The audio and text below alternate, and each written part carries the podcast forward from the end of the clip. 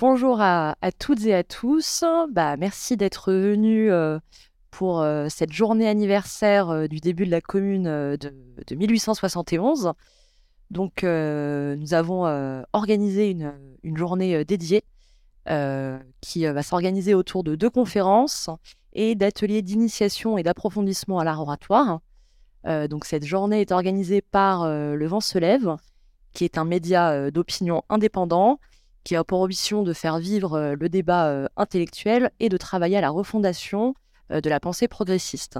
Et le deuxième organisateur de cette journée, c'est la Fédération francophone de débat, qui est une association qui œuvre pour la promotion et la démocratisation de l'art oratoire. Alors pour la, première conférence de la journée, donc le thème de cette première conférence, c'est celle de, la République sociale et des tendances de la révolution communaliste entre Blanqui, Proudhon et Marx. donc pour, euh, pour commencer, donc, euh, je crois que c'est devenu une, petite tradition, on commence toujours par des citations. Et donc là, je, citerai la déclaration au peuple français euh, du 19 avril 1871, qui est celle-ci. Nous avons la mission d'accomplir la révolution moderne la plus large et la plus féconde de toutes celles qui ont illuminé l'histoire. Bon, alors, maintenant qu'on a dit ça, qu'est-ce qu'on peut dire? Bah, C'est que de la commune, on retient souvent et généralement quelques, quelques images assez fortes hein, qui illustrent bah, finalement plutôt sa dimension libertaire. Donc on pense notamment à la figure de, Louise Michel, à la figure de, des pétroleuses.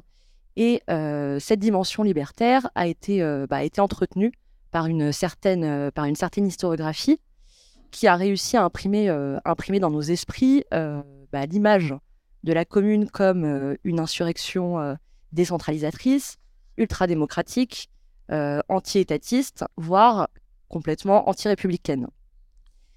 Et euh, en cela, on rejoint finalement, et d'une certaine manière, euh, les caricatures des opposants à la commune, qui bah, se, plaisaient énormément à, dépeindre cette commune comme gigantesque, une gigantesque Saturnale où toutes les normes sociales sont renversées. Bon, alors, bien évidemment, la réalité historique est toujours plus complexe et euh, se pose précisément la question des, courants à l'intérieur de cette commune. Puisqu'il existe des courants euh, proudhoniens, euh, il existe des courants mutualistes, mais il ne faut pas oublier que l'extrême majorité de ces élus sont des républicains de tradition jacobine et dont le mot d'ordre est sauver la patrie en danger. Pour continuer sur la question des courants, pardon, euh, on peut penser aussi à la question des, courants socialistes. Et, euh, donc là, je pense qu'on en parlera un petit peu. Hein. Est-ce que ce serait pas forcément, euh, enfin finalement une, projection de notre part, puisque bah, les communards ont alors à l'esprit des figures qu'on pourrait qualifier aujourd'hui de, désuètes, hein, mais on, en reparlera, comme celles de, de Proudhon et de Blanqui. Euh, et donc tout ça pour, euh, arriver finalement bah, à ce constat, c'est que bah, l'expérience, euh, l'expérience communarde, elle est traversée de, débats, de débats vifs sur la question du rôle de l'État dans la transformation sociale, sur la question de la légitimité des institutions républicaines, ou encore même sur la question de, bah, la, souveraineté, la souveraineté du peuple et des moyens d'instituer. et si tous ont une ambition bah, de, réforme sociale, voire même euh, de révolution, les moyens mis en œuvre, euh, ou du moins pensés, sont parfois, euh, sont parfois totalement opposés. pour la problématique, je pense qu'on peut poser une question en apparence simple, hein, mais les questions simples sont de toute façon toujours les plus complexes. C'est quoi la commune? Quels sont les courants qui la, traversent Et puisqu'on a commencé par une citation, on retermine par une citation. Et ce sera cette fois-ci une citation de Marx, et j'espère qu'on dira quelques mots euh, sur, Marx euh, également, bah, je vous propose de, tenter de, comprendre ensemble ce sphinx qui mit l'entendement bourgeois à rude épreuve. Et donc, pour discuter de tout ça, euh, nous avons autour de la table donc Olivier Chaibi, qui est historien, spécialiste de l'économie sociale, notamment auteur de Proudhon et, pardon, et la Banque du Peuple, euh, Julien Chouseville, qui est historien spécialiste du mouvement ouvrier et qui est notamment auteur juste ici d'une biographie de Léo Frankel. Nous avons Édouard Jourdain, qui est chercheur en études politiques, spécialiste de l'anarchisme et des communs, et qui est notamment auteur, et j'ai l'ouvrage ici, du sauvage, le sauvage pardon, et le politique. Et enfin, Hugo Roussel, qui est doctorant en histoire du droit, qui est spécialiste notamment de la question des subsistances et qui est auteur et euh, organisateur euh, d'une exposition sur euh, Nous la commune avec Douglas, qui est un street artiste. Et donc on va commencer par, par Hugo et ensuite Hugo, je te laisserai distribuer le, le bâton de parole, comme on dit. Parfait, merci beaucoup, merci Inès pour cette présentation, effectivement. Et donc, nous allons parler plutôt des tendances aujourd'hui de, la commune, des différentes tendances. Et comme tu l'as précisé, il y a une tendance qui est la tendance majoritaire, au moins au conseil de la commune, qui est la tendance qu'on qualifie de néo-jacobine, euh, dans laquelle on va retrouver plutôt les néo-jacobins et les blanquistes. Alors, ça peut effectivement paraître tout à fait, euh, tout à fait bizarre en réalité euh, d'associer la commune, d'associer une révolution communaliste avec des jacobins. Puisque l'idée qu'on a des jacobins, c'est celle de gens qui veulent une centralisation à outrance, une étatisation à outrance, ce qui est évidemment contradictoire avec l'idée d'une démocratie communaliste euh, radicalisée. Et pourtant, et pourtant, ça n'est pas totalement un hasard, et je pense que pour comprendre cela, il faut remonter et inscrire la commune de Paris, la commune de 1871, dans le processus, long processus révolutionnaire français. Et dans les révolutions françaises, 1789, 1830, 1848, on les a évoquées euh, aux journées précédentes, mais c'est important, je pense, de, de revenir déjà à 1789. Souvenez-vous, en 1789, au moment du 14 juillet 1789, la révolution a déjà commencé, des mouvements populaires se sont euh, réveillés, il y a eu euh, aussi euh, la révolte des parlementaires qui veulent mettre en place une assemblée nationale. Le roi a renvoyé Necker, il a renvoyé l'Assemblée nationale dans ses 22, si j'ose dire, et le peuple parisien s'insurge le 14 juillet 1789. Et qu'est-ce qui émerge? À ce moment-là deux entités. Deux entités fondamentales pour comprendre euh, les révolutions qui suivent. La première, c'est la garde nationale. Hein, cette, euh, cette, milice qui est mise en place, qui est mise en place d'abord à Paris, et qui a pour mission de garantir l'ordre. C'est une milice, ce n'est pas l'armée à proprement parler, c'est bien une milice qui est au départ une milice plutôt bourgeoise à ce moment-là. Elle, va être dirigée par euh, Lafayette, le, fameux héros des deux mondes, et l'objectif, c'est de maintenir l'ordre dans la capitale. Sachant qu'ensuite, toute une série d'autres gardes nationales voient le jour, puisque à la suite de euh, la journée du 14 juillet 1789, vient ensuite, au mois d'août, la, grande peur, c'est-à-dire l'insurrection dans toute la France euh, des paysans, et donc la naissance de gardes nationales un peu partout. Ces gardes nationales qui vont être fédérées et qui, le 14 juillet 1790, vont toutes venir à Paris pour la de la fédération. Donc nous avons là une milice qui va exister tout au long du 19e siècle et jusqu'à la Commune de Paris, qui sera supprimée au lendemain de la Commune de Paris, et qui va toujours jouer un rôle dans les révolutions. Donc en 1789, en 1792-93, qui va continuer de jouer un rôle en 1830, en 1848, évidemment sous la Commune de Paris. Et la garde nationale, ça n'est pas une idéologie à proprement parler, si ce n'est celle de revenir à l'idée d'une milice, d'une milice euh, à l'échelon communal, euh, bien qu'elle se réclame de la, de la nation. Elle n'a pas, à proprement parler, euh, je veux dire, d'idéologie fixe. Elle varie en fonction, certainement, de sa sociologie aussi. C'est-à-dire qu'en 1789, la sociologie est plutôt une sociologie bourgeoise.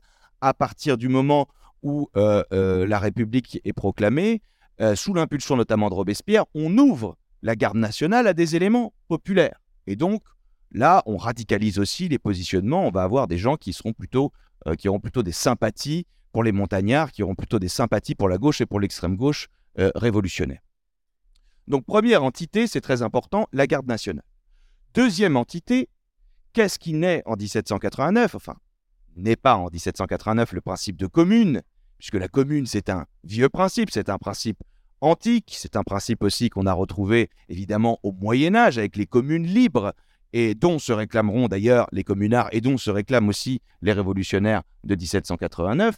Mais en 1789, on met en place une commune avec un maire de Paris, le premier maire de Paris, Sylvain Bailly, et vous savez qu'il reçoit avec euh, Lafayette euh, Louis XVI qui vient à Paris donc euh, juste après le 14 juillet 1789, qu'ils reçoivent le roi devenu donc qui accepte de devenir roi des Français, qui accepte de devenir un monarque constitutionnel, et à ce moment-là, Lafayette accroche la fameuse cocarde tricolore au chapeau de Louis XVI et le maire de Paris euh, remet les clés à Louis XVI, sire, voici les clés qui furent remises au, roi Henri IV lorsque le roi reconquit son peuple. Aujourd'hui, c'est le peuple qui a reconquis son roi. Donc la commune et la garde nationale, c'est déjà, si vous voulez, deux éléments fondamentaux sous la Révolution de 1789. Plus encore, en 1792, puisque le 10 août 1792, ceux qui renversent le roi, ce sont les Parisiens insurgés, ce sont aussi euh, les, armées euh, qui sont remontées sur Paris, mais c'est aussi une commune insurrectionnelle qui siège aussi à l'hôtel de ville et qui organise donc la prise de pouvoir et qui renverse la monarchie. Et cette commune insurrectionnelle, eh bien, elle va ensuite continuer d'organiser les combats contre l'envahisseur avec les fameux mots de Danton, de l'audace, de l'audace, encore de l'audace, toujours de l'audace, et la France sera sauvée. Et cette commune insurrectionnelle, elle continue ensuite d'exister lorsque l'on proclame la République. Et lorsque une nouvelle assemblée est élue, la Convention nationale, eh bien la commune de Paris continue de jouer un rôle fondamental.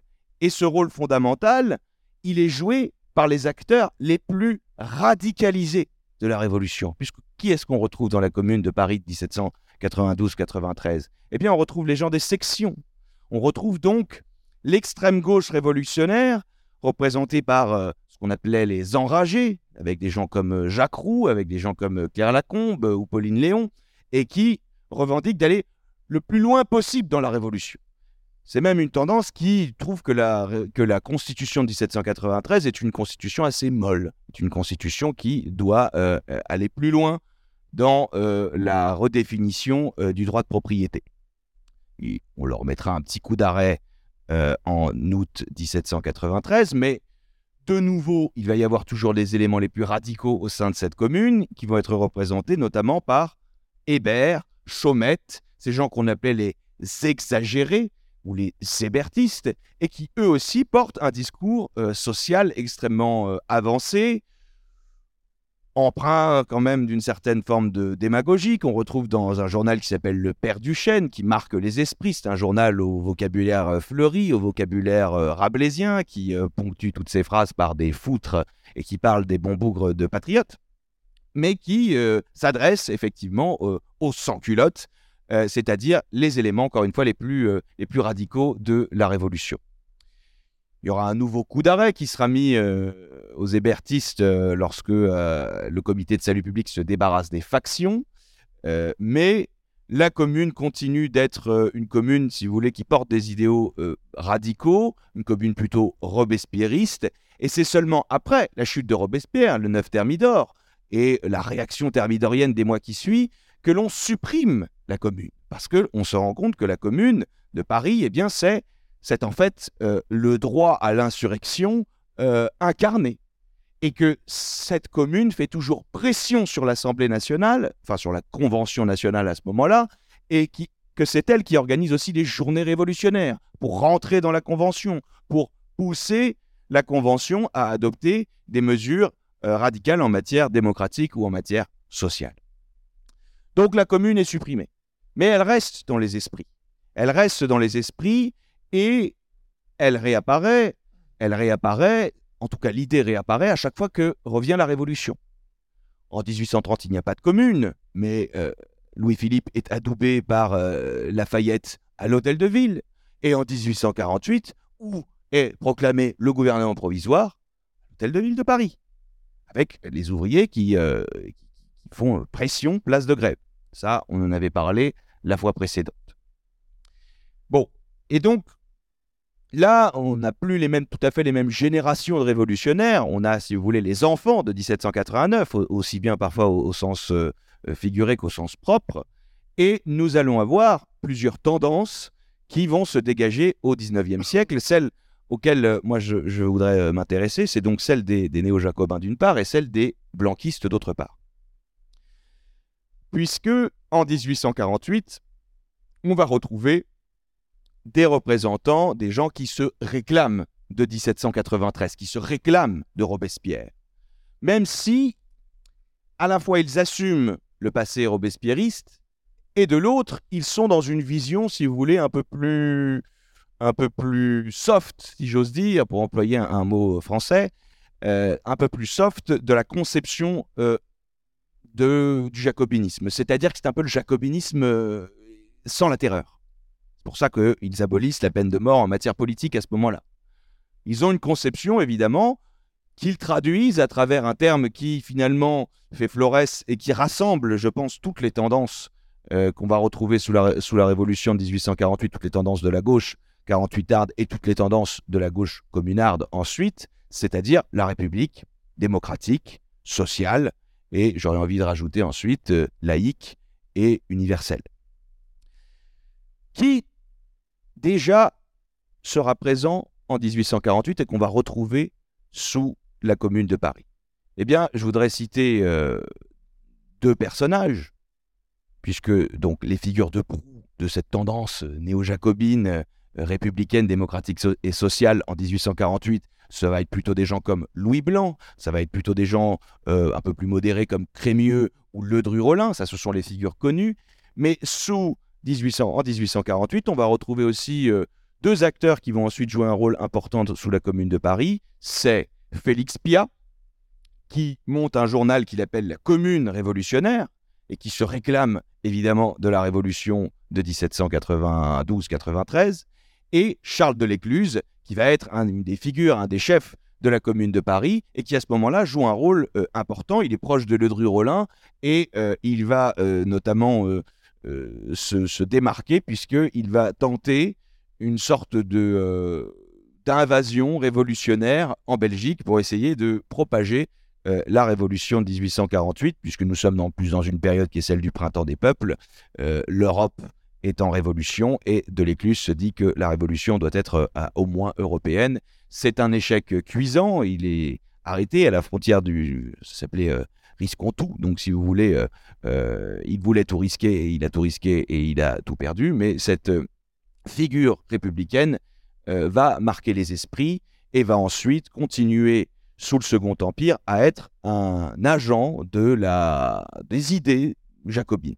D'accord? Et il va être arrêté, il va faire énormément de prison. Il avait déjà fait la révolution de 1848. Sous le Second Empire, on va le retrouver, il va aller au bagne à Cayenne. Donc c'est un militant politique euh, républicain, néo-jacobin, et sous la Commune, on va le voir réapparaître. Il aura une soixantaine d'années. Il fera partie donc de la, de la vieille garde, des vieilles barbes 48 ardes, qui sont un petit peu démodées parce que 48 a, a échoué. Mais c'est lui, si vous voulez, qui représente en fait cette tendance néo-jacobine qu'on retrouve sous la Commune. Et qui s'inscrit dans le souvenir en fait de 1792-93. Autre tendance, c'est celle qui est représentée par Blanqui. Blanqui, on en avait parlé la fois dernière, Blanqui c'est un élève de Philippe Buonarroti. Buonarroti, c'est un révolutionnaire professionnel qui a participé euh, à la tentative de prise de pouvoir du premier parti communiste agissant, comme avait dit Karl Marx, sous la Révolution française, celui de Babeuf, qui avait tenté euh, une prise de pouvoir et une mise en place d'une sorte de, de république euh, qu'on pourrait qualifier un peu anachroniquement de pratiquement déjà de, néo, de, enfin de proto-collectiviste, si j'ose dire. Et donc, un communisme assez sommaire, euh, qui est aussi très, comment dire, très convaincu des idées athées, qui est très anti-religieuse, et un communisme qui est aussi extrêmement patriote et qui se souvient beaucoup de du souvenir de la patrie en danger, du souvenir de 1792, de 1793, de la naissance de la République, une naissance de la République dans un contexte extrêmement périlleux et qui, parce que on aurait insufflé, si vous voulez, un sentiment patriotique et révolutionnaire, aurait réussi à, inverser la tendance et à faire triompher la République. Blanqui, donc, c'est un révolutionnaire professionnel. Il va passer sa vie à tenter des coups révolutionnaires. Il a lui aussi participé à la révolution de 1830. Et euh, sous la monarchie de Juillet, il tente déjà des coups d'État.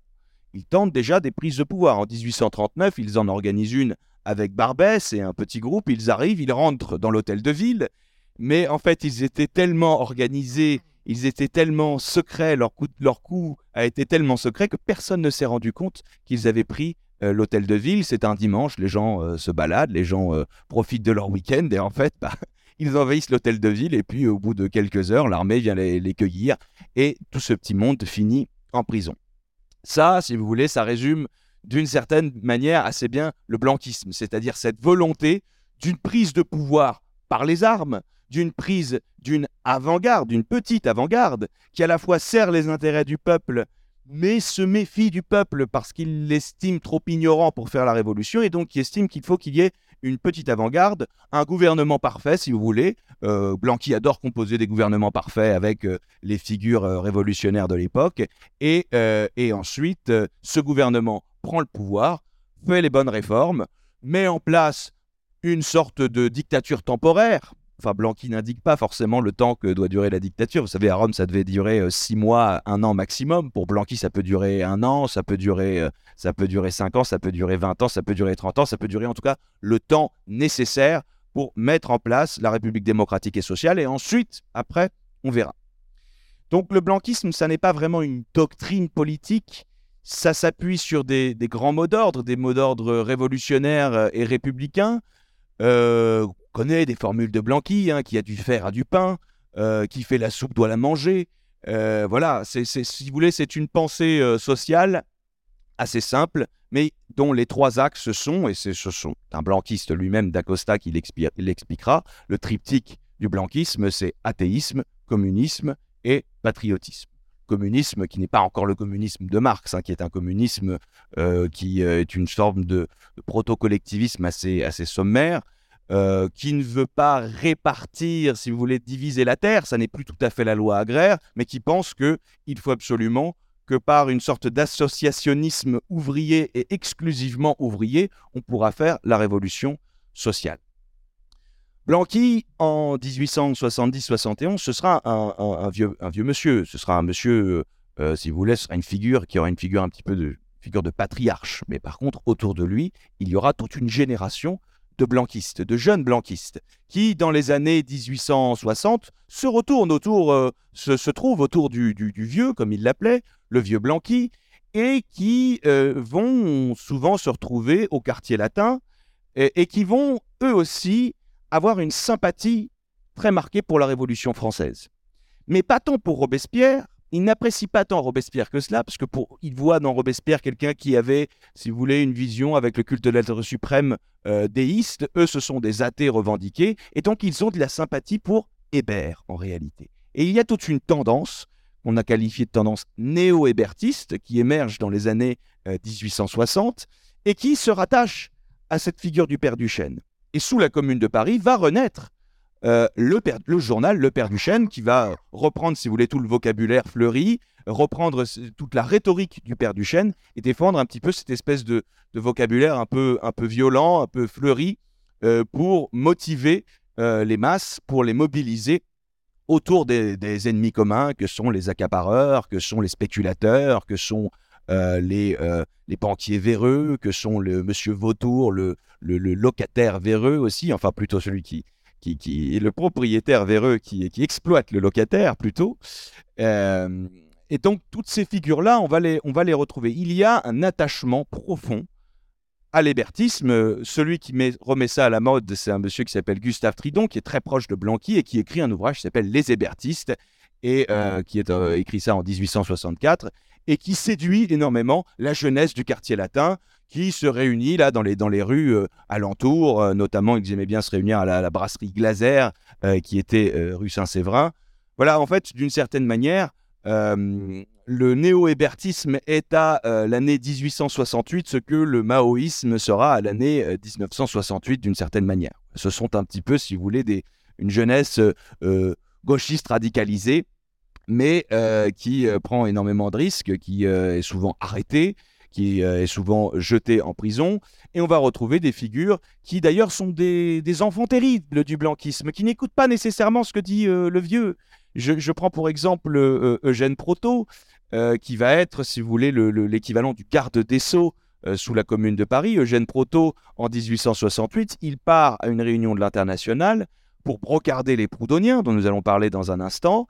Et finalement, Blanqui se ravit. Je lui dis non, non, non, mais faut mieux vaut éviter ce genre de, prise de bec, c'est pas le moment. Et Proto ne l'écoute pas, il va à cette réunion de l'international, il brocarde les Proudhoniens. Et quand il revient d'ailleurs, il va être euh, jugé par euh, les blanquistes qui se, réunissent dans un café. Euh, et finalement, le procès commence, mais très rapidement, la police intervient et là, tout le monde est arrêté, ce qui règle, si vous voulez, l'affaire.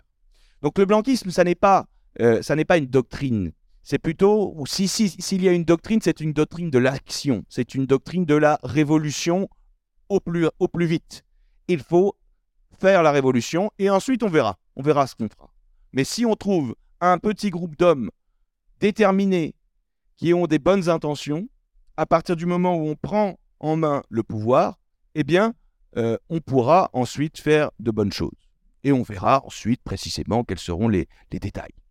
Donc, ces gens-là, que ce soit les néo-jacobins ou que ce soit les blanquistes, ils adorent le principe de la commune. Ils pensent la commune, mais ils la pensent d'un point de vue qui est, si vous voulez, euh, soit jacobin, soit hébertiste, c'est-à-dire, contrairement à l'image qu'on pourrait avoir du jacobinisme, le jacobinisme, ça n'est pas simplement la centralisation du pouvoir. On confond souvent d'ailleurs le jacobinisme avec la conception bonapartiste du pouvoir. Ce qui n'est pas la même chose, même si Bonaparte est passé par le jacobinisme. Le, jacobinisme de 1793-94, dans la, dans la façon dont il est pensé par les montagnards, c'est une articulation d'un pouvoir centralisé fort, qui a des, qui mène, pose, si vous voulez, les grandes directives et les grandes lignes, mais qui s'articule avec une démocratie communale extrêmement radicalisée. Et c'est cette articulation entre le pouvoir central et la commune, pourquoi pas en passant par les échelons euh, départementaux qui peuvent, euh, si vous voulez, faire l'intermédiaire, c'est cette conception-là qu'ils ont, en tête. Donc la commune, ça n'est pas incompatible avec l'idée jacobine euh, du pouvoir. Euh, même si, évidemment, de l'autre côté, et on va en parler dans, quelques instants, les internationalistes, les, les, les, proudhoniens, les mutualistes, les, gens de tendance fourriériste euh, ont aussi une conception de la commune qui n'est pas forcément tout à fait la même que celle des jacobins. Je, termine euh, dans un instant. Je veux juste simplement dire à quel poste vont occuper ces néo-jacobins et ces blanquistes sous la révolution communaliste, parce que c'est important de le noter, c'est important de le savoir. Qu'est-ce qui se passe? Déjà, ce sont eux qui organisent bien souvent euh, les actions, euh, les tentatives de prise de pouvoir. Déjà en 1870, sous Napoléon III pendant la guerre, ils tentent un premier coup. Ils vont tenter un deuxième coup en octobre 1870 en voulant proclamer la commune. Ils rentrent à l'hôtel de ville, ils tentent de proclamer la commune, ça ne marche pas. Une troisième fois, le 22 janvier 1871, ils rentrent dans l'hôtel de ville et euh, ça ne marche pas, ils se font tirer dessus. Et finalement, ils vont faire partie de la cheville ouvrière le 18 mars 1871 de ceux qui vont permettre la euh, commune.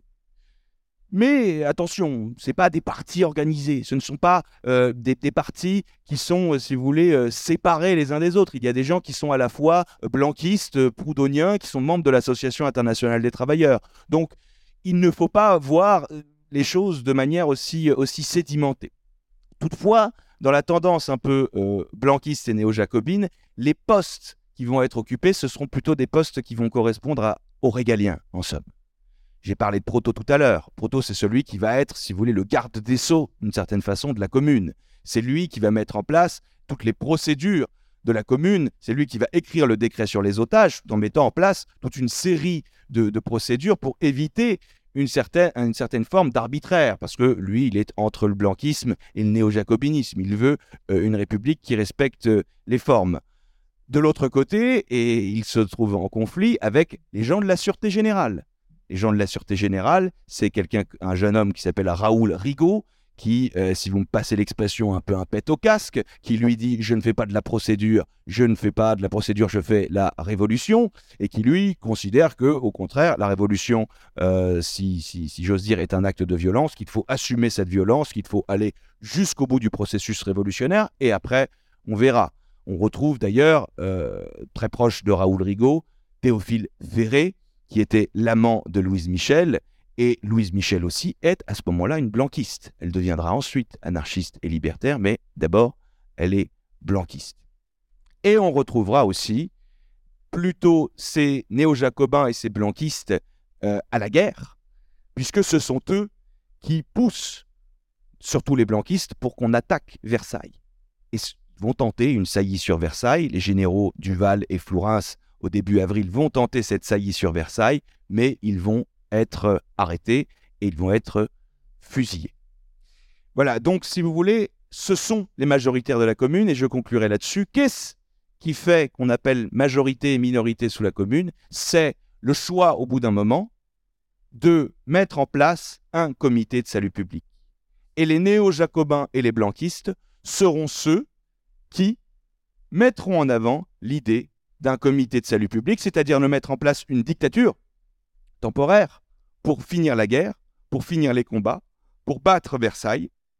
Et c'est sur ce clivage-là, entre autres clivages, que l'on pourra les distinguer de la minorité de la commune, même si effectivement il y a beaucoup plus de, subtilité. Peut-être qu'on en dira un mot plus tard, mais je passe euh, le micro pour parler euh, des Proudhoniens tout d'abord à Olivier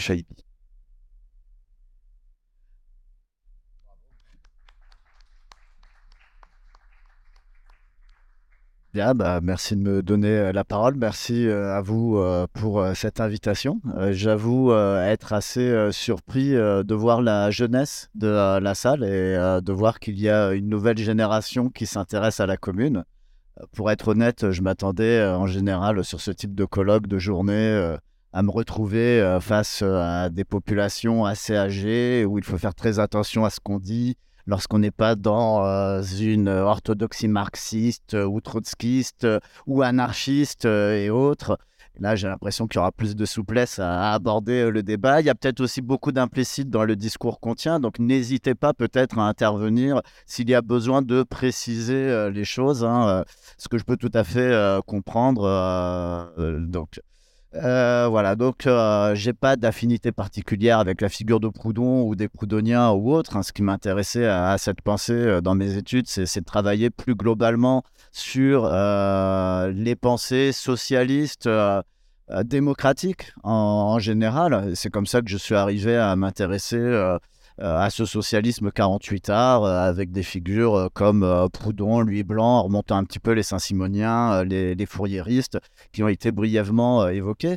Plus globalement, je pense que vous l'avez compris, que dans les débats en général autour de la commune, qu'est-ce qu'il y a derrière pendant longtemps ce bras de fer entre Marx et Proudhon? C'était de savoir si la commune est plutôt anarchiste, autogestionnaire ou plutôt marxiste et plus globalement euh, dans la pensée socialiste euh, européenne et internationale. Pendant longtemps, le, débat qui se jouait, c'était finalement, euh, en gros, de savoir quel socialisme et quelle modalité de révolution socialiste on doit mener.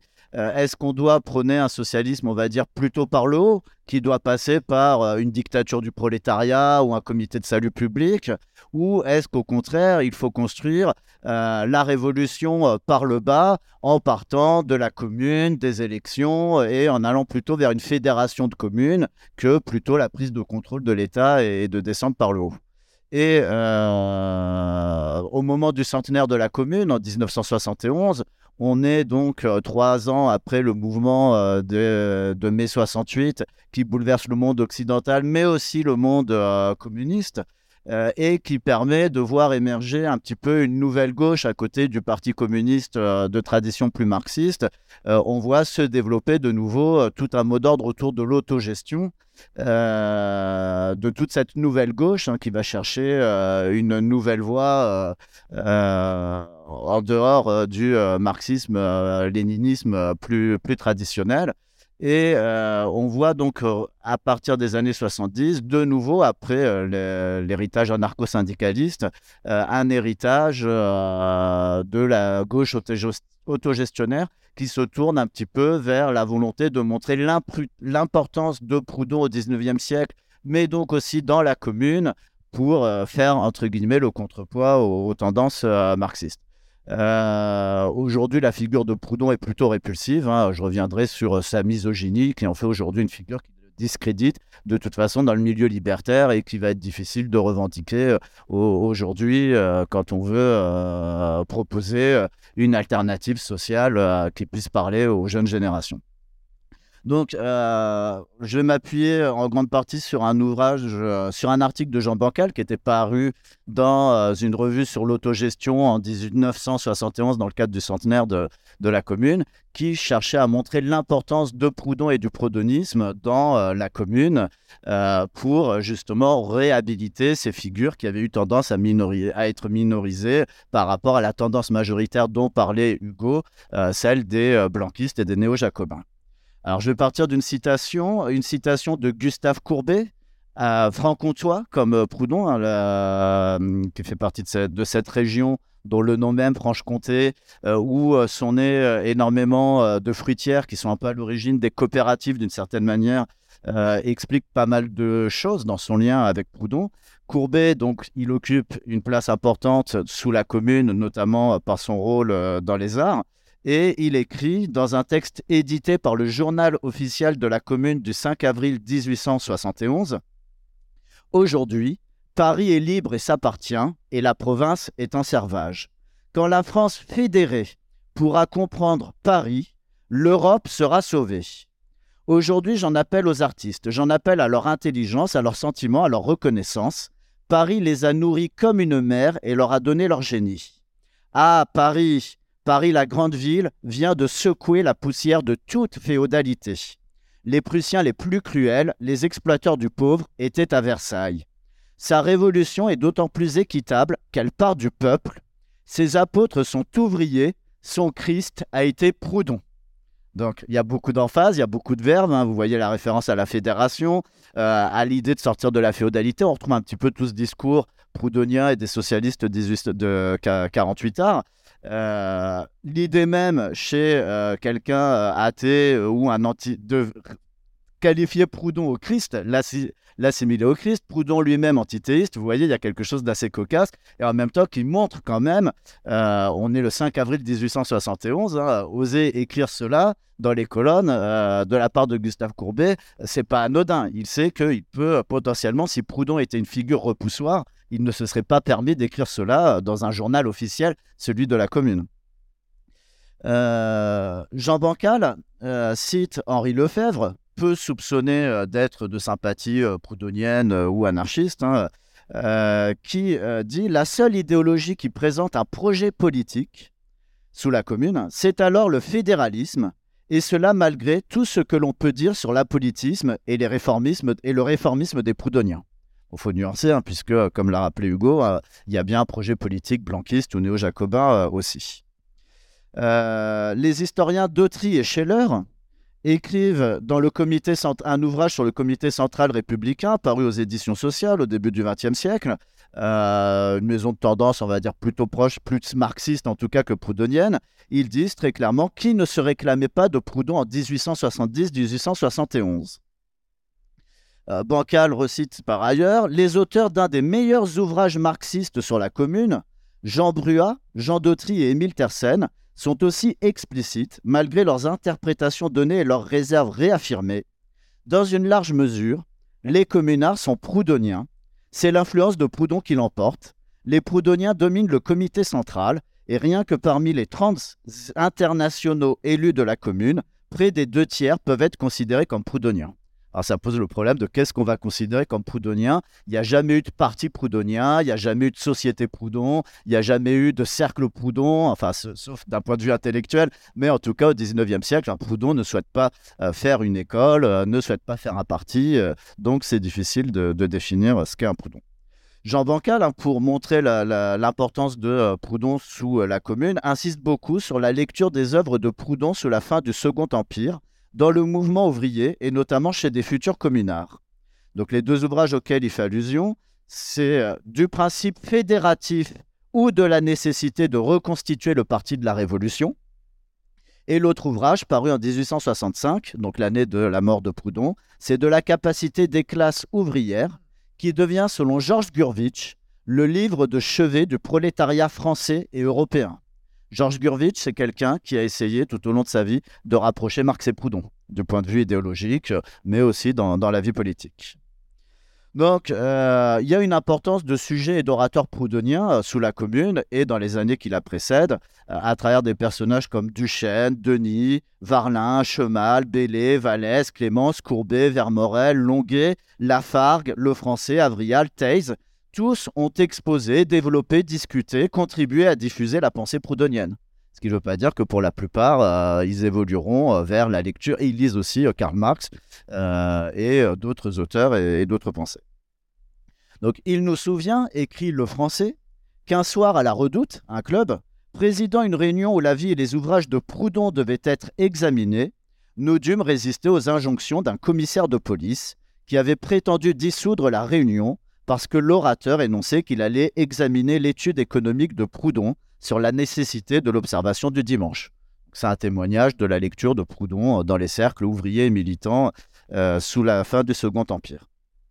Aussi systématique est l'épisode de la préparation d'une réunion au Faubourg Saint-Antoine que raconte Vallès dans L'Insurgé. Et que lui dirais-je à ce Faubourg Saint-Antoine? Je n'avais jamais eu assez d'argent pour acheter les œuvres de Proudhon. Il fallait qu'on me prête des volumes dépareillés que je lisais la nuit. Heureusement, la Bibliothèque nationale était là, et j'ai fourré mon nez et plongé dans mon cœur dans la source. Donc Jules Vallès témoigne dans sa jeunesse de sa volonté de lire Proudhon, qui euh, coûte cher comme tous les livres à cette époque-là, qui est difficile d'accès aussi en raison de la censure. Et s'il les trouve à la bibliothèque, d'ailleurs, c'est en grande partie grâce à Sainte-Beuve, qui était très proudhonien et qui était à la Bibliothèque nationale et qui a pu euh, régulièrement permettre la diffusion des œuvres de Proudhon dans les premières bibliothèques municipales publiques et autres.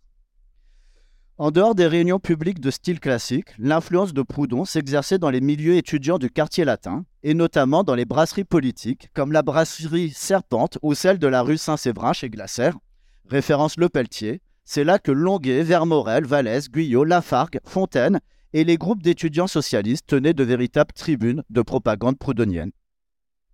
Alors, euh, voilà quelques exemples qui montrent l'importance de la pensée de Proudhon euh, à la veille de la Commune. Euh, Proudhon est décédé en 1865, comme je l'ai dit. Euh, il n'est donc pas, euh, il n'assiste pas à la Commune. Qu'aurait fait Proudhon sous la Commune? Je me, risque à, un exercice d'histoire-fiction hein, qui, évidemment, n'a aucun sens. Mais néanmoins, ça permet un petit peu de voir dans quelle mesure la Commune est-elle proudhonienne ou n'est pas proudhonienne. On va mettre en parallèle Proudhon, euh, figure importante de la Révolution de 1848 et de la Seconde République, avec la Commune. Euh, Proudhon, d'abord, a toujours été contre la violence. Euh, il n'appelle pas à la violence, c'est pas quelqu'un qui va faire le coup de poing. en février 1848, il, contribue juste à, afficher une proclamation qui dit Charles, lui Philippe nous trahit comme Charles X, qu'il aille rejoindre Charles X. Voilà, il, il, passe de barricade en barricade, mais c'est pas quelqu'un qui va prendre un fusil. Donc, globalement, c'est pas quelqu'un qui aurait revendiqué euh, d'aller se battre, euh, surtout à l'âge qu'il aurait eu en 1870. Euh, par contre, c'est quelqu'un qui défend les insurgés de février, mais aussi de juin 1848. En juin 1848, évidemment, Proudhon fait tout pour qu'il n'y ait pas d'affrontement entre les ouvriers qui se mettent en grève et prennent les armes et montent des barricades et la, la, répression.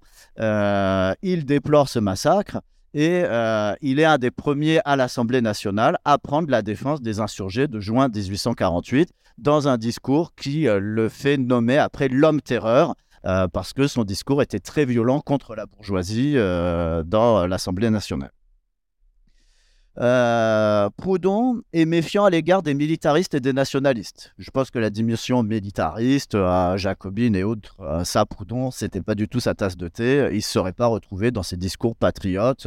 c'est un fédéraliste. Hein, on ne peut pas en faire un internationaliste, mais globalement, c'est pas quelqu'un qui revendique le nationalisme. Euh, c'est un homme de presse, c'est un homme de lettres qui fréquente les cercles ouvriers. De ce point de vue-là, il y a un point commun avec les journalistes de la commune, et c'est d'ailleurs un grand nombre d'hommes de lettres, d'ouvriers typographes, de journalistes, hein, qui sont des proudhoniens que l'on retrouve dans la commune. Comme je vous l'ai dit, Proudhon était misogyne, c'est donc peu probable qu'il ait apprécié les pétroleuses ou une Louise Michel. Euh, on se souvient de ses conflits avec Jeanne de Rouen, une figure importante du féminisme en 1848. Euh, Jeanne de Rouen avait bien adhéré à la Banque du Peuple, elle soutenait des projets proudhoniens, mais en revanche, évidemment, il y avait un, divorce euh, très net hein, sur la capacité des femmes en politique entre Proudhon et les féministes, saint-simoniennes, fourriéristes, etc. Euh, Proudhon était quelqu'un de très anticlérical, donc même s'il n'aurait pas approuvé les violences contre l'Église, il les aurait peut-être même condamnées, mais ce n'est sans doute pas le sort de l'Église qui l'aurait indigné.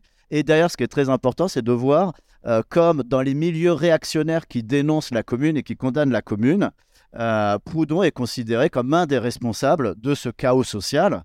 Euh, je vais prendre juste un exemple, euh, un ouvrage qui s'appelle Le vrai coupable et ses victimes par euh, Monsieur l'abbé Odon Digna, qui dit Mais aussi 1871 n'est-il pas le fils de 1793 et Proudhon n'est-il pas le fils de Voltaire et la commune socialiste de Paris n'a-t-elle pas été la fille, la digne fille de Proudhon?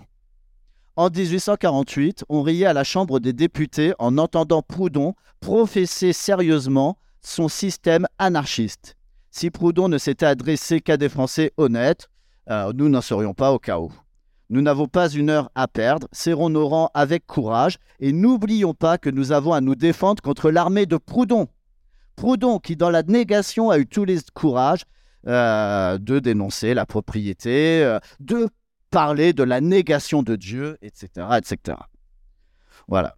Donc sinon, Proudhon aurait très certainement proposé un programme économique et social sous la Commune, comme il l'a fait en 1848, rejetant tout cours forcé, rejetant tout prélèvement obligatoire, pour privilégier évidemment les pratiques et valeurs associatives, mutualistes et coopératives, que l'on retrouve à la fois dans les milieux libertaires et autogestionnaires ou socialistes réformisme pour euh, répondre un petit peu à cette question hein, de euh, quelle est l'influence de Proudhon, euh, de Marx ou de Blanqui sous la Commune, j'ai utilisé deux outils pour faire un petit test. Hein, alors je pensais qu'en plus la conférence au début serait quelque chose un petit peu plus sous forme de débat. Je voulais faire ça sous forme d'un petit jeu. Vu que c'est filmé, ça va peut-être pas forcément s'y prêter. si vous allez sur le moteur de recherche Gallica de la BNF, et que vous cherchez uniquement pour 1870-1871, euh, Proudhon, Marx, Blanqui. Dans l'ordre, euh, Marx apparaît 272 fois, Blanqui 455 fois et Proudhon 566 fois. Ça veut dire que, euh, en gros, on fait plus référence à Proudhon qu'à Marx ou Blanqui sous les années charnières 1870-1871. Évidemment, pas forcément pour en parler en bien, mais ça veut dire que c'est une figure qui obsède. Pour vous donner une petite idée, pour comparer, si on met Thiers, Adolphe Thiers, sur euh, la même période, Thiers apparaît 3406 fois. Donc forcément, tout le monde est obligé à un moment donné de faire référence à Thiers, mais ça donne une petite idée un petit peu de la popularité de Proudhon qui lui est mort à cette époque-là, qui apparaît quand même plus souvent dans les occurrences que Marx ou Blanqui. Et puis un autre outil très utile pour travailler sur le mouvement ouvrier, c'est quand on croise euh, un des trois noms, Proudhon, Marx, Blanqui avec Communard. Et là, par contre, euh, le nom qui va apparaître le plus, c'est pas Proudhon, c'est pas Marx, mais c'est Blanqui. On va avoir 120 occurrences qui vont croiser Blanqui et Communard pour 62 pour Marx et 48 pour Proudhon. Ça s'explique pour des raisons historiographiques de qui fait les notices, de Métron, dans quel état d'esprit, etc. Donc, euh, pour finir, euh, qu'est-ce qu'on a comme figure proudhonienne euh, dans la commune de, Paris? Certains vont souligner que dans le comité central républicain des 20 arrondissements ébauché dès le 5 septembre 1870 et dans lequel le français voyait à juste titre une constitution non officielle de la commune, on a les figures de Pindy, Varlin, Le Français, Pierre Denis, Langevin, Jules Vallès, Chemal, Bézlé, qui ont lu euh, Proudhon. De même, dans le comité central de la garde républicaine, euh, on va trouver des proudhoniens comme Jourde, Avrial, Longuet, Varlin, Vaillant. Dans le gouvernement provisoire du 18 mars proudhonien, les du 18 mars, les proudhoniens occupent des postes essentiels. Varlin et Jourde promus délégués aux finances par le comité central, Vaillant chargé de l'intérieur, tandis que Longuet prend en main l'officiel et que Vallès est nommé à l'instruction. On peut faire des figures, justement. Euh, Bancal nous propose euh, trois classements de proudhoniens. Les proudhoniens collectivistes, Varlin, Malon, Thèse, Avrial, Le Français, Clémence, Langevin, Longuet, Pindy les proudhoniens mutualistes comme Bellé, Jourde, Victor Clément, des proudhonisants collectivistes, et là ça lui permet de ratisser large puisqu'il met Arthur, Arnould, Andrieux, Tridon. Ça devient à un moment donné une volonté de mettre des proudhoniens partout sous prétexte qu'ils ont fréquenté ou lu Proudhon à un moment donné. Et puis en dehors de ces figures élues et officielles, euh, quatre autres exemples de personnes qui euh, ont euh, lu et, fréquenté Proudhon. la figure de Georges Duchesne, ouvrier typographe, le meilleur, le plus intéressé, le plus indépendant à la fois des amis de Proudhon, selon Gustave le Français, mais aussi un traître, selon Jules Vallès, qui a été un collaborateur de Proudhon de 1848 jusqu'à sa mort, qui est communard et qui fonde et est collaborateur du journal La Commune du 20 mars au 19 mai 1871, un journal très proudhonien euh, avec Odilon de Limal puis euh, Jean-Baptiste Millière. Autre personnage, assez intéressant. Alors, euh, est-ce que ça en fait un proudhonien idéologique? Mais c'est assez marrant du point de vue de la lignée des idées. Vous avez un Eugène Curie, qui est fils de Saint-Simonien, qui a soigné les blessés en juin 1848 et qui a été le médecin de Proudhon jusqu'à sa mort. Et Eugène Curie, euh, il a été euh, nommé médecin-major du, 17e bataillon fédéré. Donc, il contribue à soigner les, les communards. Et cet Eugène Curie, euh, docteur et euh, le père d'un euh, Pierre Curie que vous connaissez pour être Pierre et Marie Curie. Autre figure, vous avez un Eugène Dupas qui au début est un horloger, puis qui va devenir pharmacien, puis qui va devenir médecin. C'est un coopérateur, c'est un proche de Proudhon aussi depuis 1848.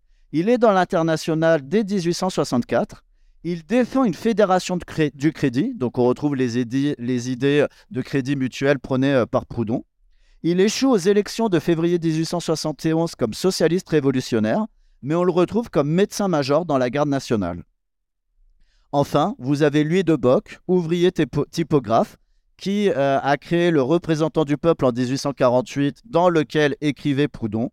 Le 18 mars 1871, il s'empare de l'imprimerie nationale avec Pindy et son bataillon de la garde nationale, et il reste directeur de l'imprimerie nationale durant toute la commune. Donc voilà pour euh, un certain nombre d'exemples du fait proudhonien sous la commune, pour reprendre l'expression de Jean Bancal, qui, comme vous l'avez euh, bien compris, hein, défendait euh, la volonté d'une vision proudhonienne de la commune parce qu'il défendait euh, un socialisme autogestionnaire dans le contexte du XXe siècle, sur lequel je pense on aura l'occasion de, débattre pour la suite. Du point de vue de l'intitulé, cette journée commun, commune et l'intérêt un petit peu idéologique que ça peut avoir aujourd'hui de rediscuter de tout cela.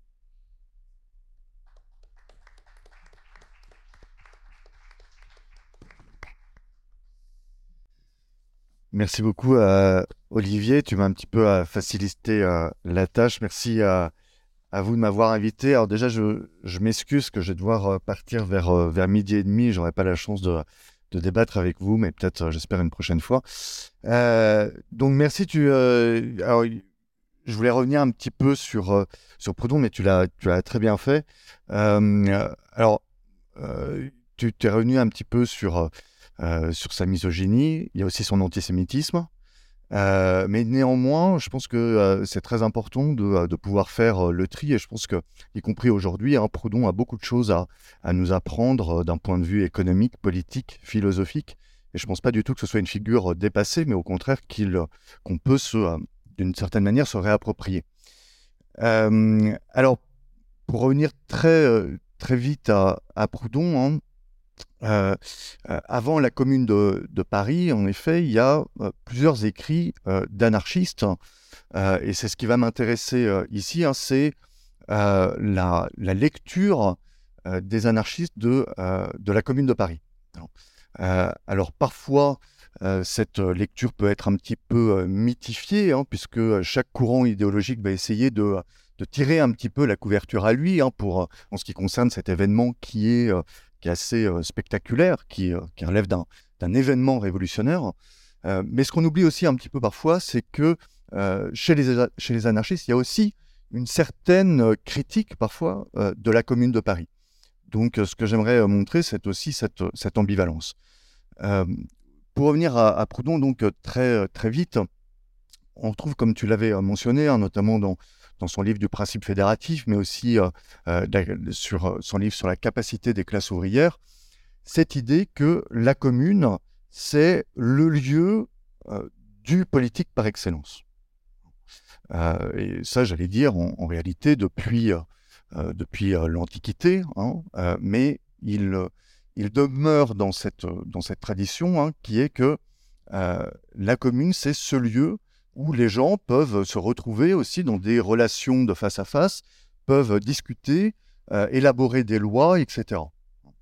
Alors, il, je, vous le cite juste en, deux lignes, hein, où il dit La commune est par essence, comme l'homme, comme la famille, comme toute individualité ou collectivité intelligente et morale, un être souverain. En cette qualité, la commune a le droit de se gouverner elle-même. Et donc, pourquoi pas de faire des lois, etc. Donc, cette, euh, cette idée de commune, euh, cependant, elle s'inscrit toujours dans une perspective fédéraliste. Et c'est ça la grande différence, notamment avec les, euh, les communes qu'on pouvait, les cités qu'on pouvait retrouver dans l'Antiquité, qui vont être très attachées à la notion d'autarcie. Hein. et l'autonomie, notamment chez les Grecs, se confond avec l'autarcie ça, c'est la grande différence dans la tradition anarchiste, c'est que euh, l'autonomie ne se réduit pas à l'autarcie pour la commune. Hein. L'autonomie s'inscrit toujours dans des euh, relations euh, d'échange avec d'autres communes, pas dans des relations de notamment de, guerre qui, étaient très importantes hein, dans l'Antiquité notamment. Alors, euh, il y a donc tout un tas d'autres euh, théoriciens anarchistes, hein, au premier rang desquels, par exemple, un Bakounine, hein, qui est un, gros, grand théoricien anarchiste aussi du 19e siècle. Euh, alors Bakounine, un petit peu comme Blanqui aussi, c'était avant tout un homme d'action. Hein. donc alors il a, a beaucoup écrit aussi, très souvent des ouvrages qui ne seront pas terminés, parce qu'il préfère aller faire le coup sur la barricade. Donc en 1871, il n'a pas, la chance d'être à Paris mais il est à Lyon et où il va essayer aussi hein, de, euh, euh, euh, de, faire le, coup, un coup révolutionnaire, en, appelant à l'insurrection de la commune lyonnaise. Bon. malheureusement, ça ne marche pas des masses. Donc, et puis après, il repart pour essayer de refaire des coups à droite à gauche en Europe, etc. Bon.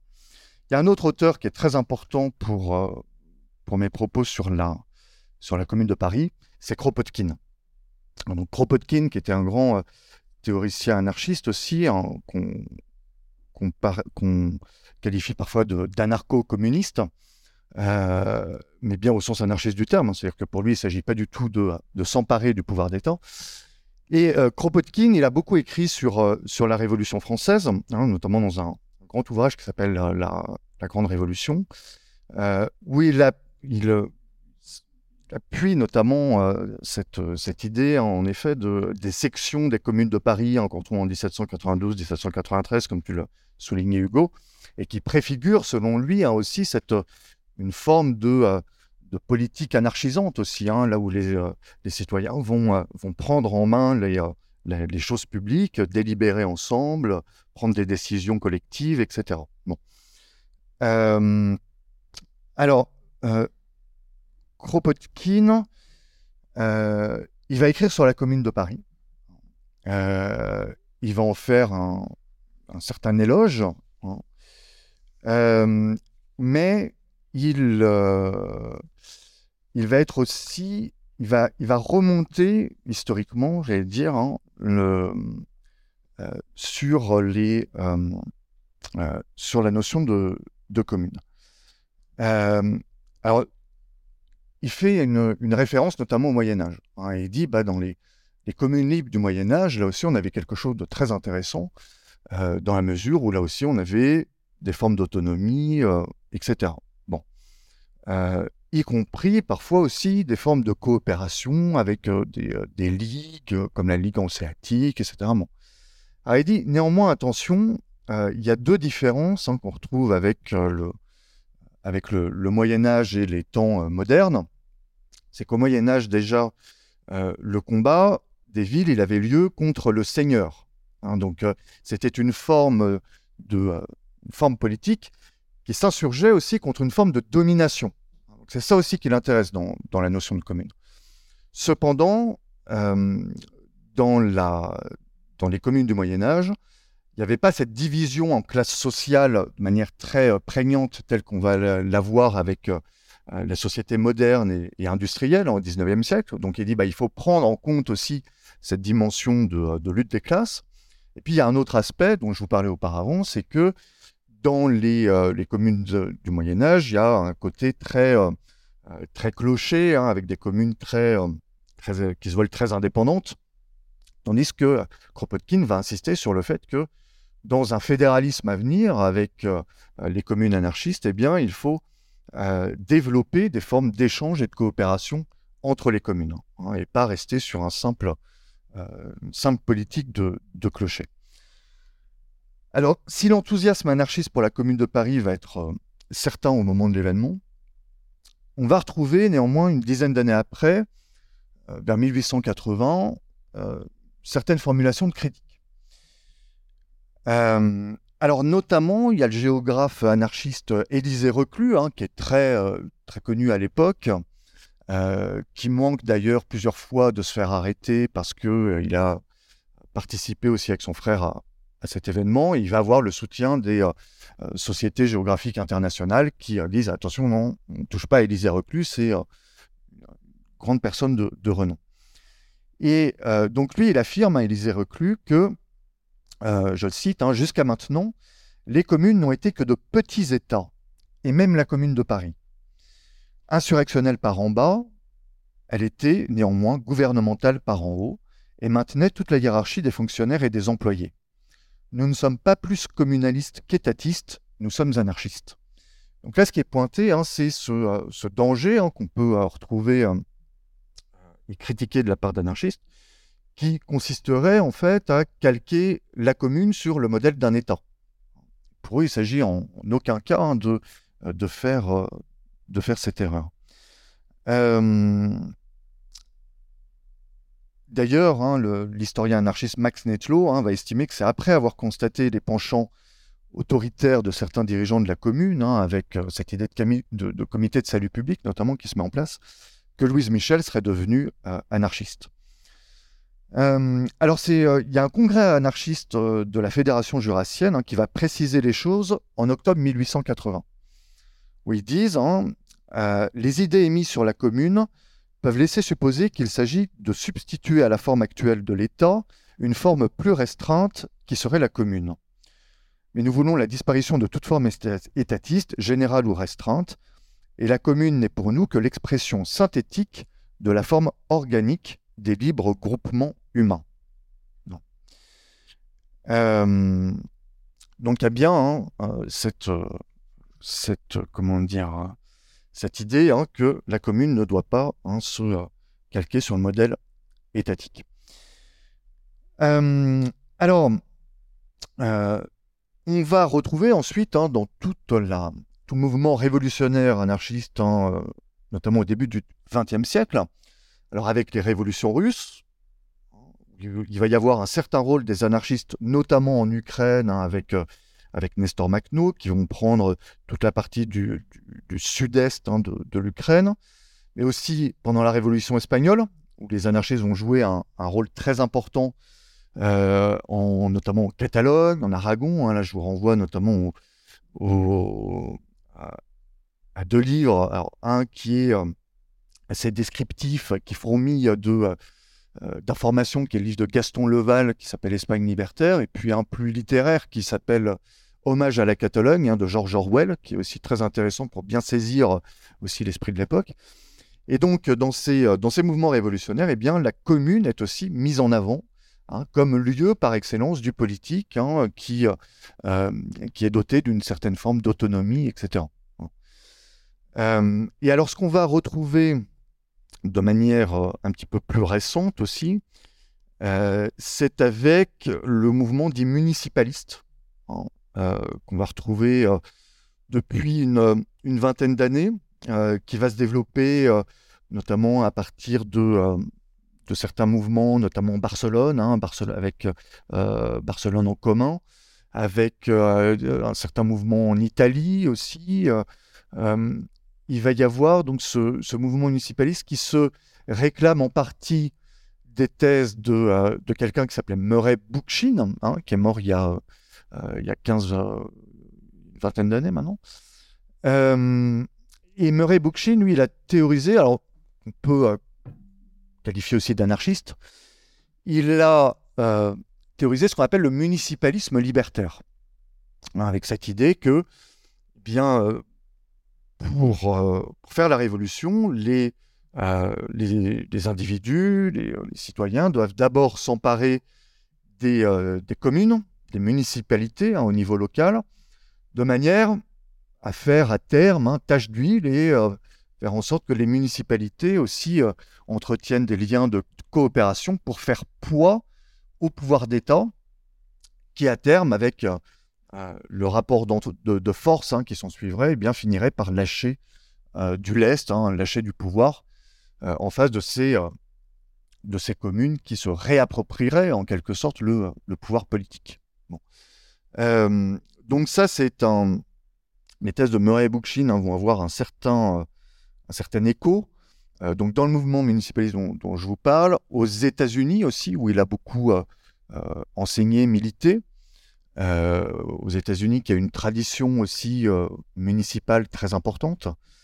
et puis, étrangement, dire, dans des, dans des endroits qui, qui pourraient nous paraître complètement incongrus pour une telle réception, mais on va pouvoir retrouver aussi, euh, par exemple, dans le Kurdistan syrien, un certain écho par rapport aux, thèses de, Murray Bookchin, où il va y avoir cette idée aussi d'un.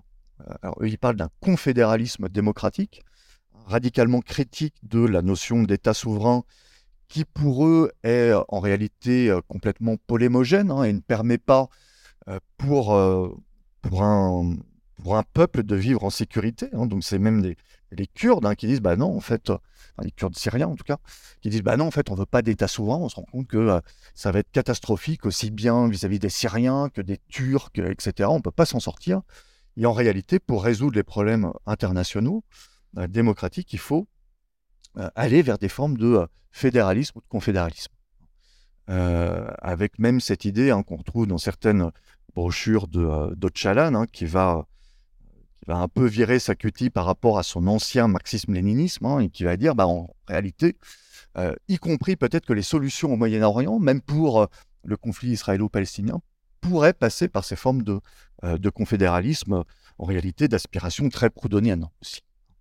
voilà un petit peu pour, en termes d'ouverture, aussi ce que je pouvais vous dire sur la notion de commune. Merci beaucoup.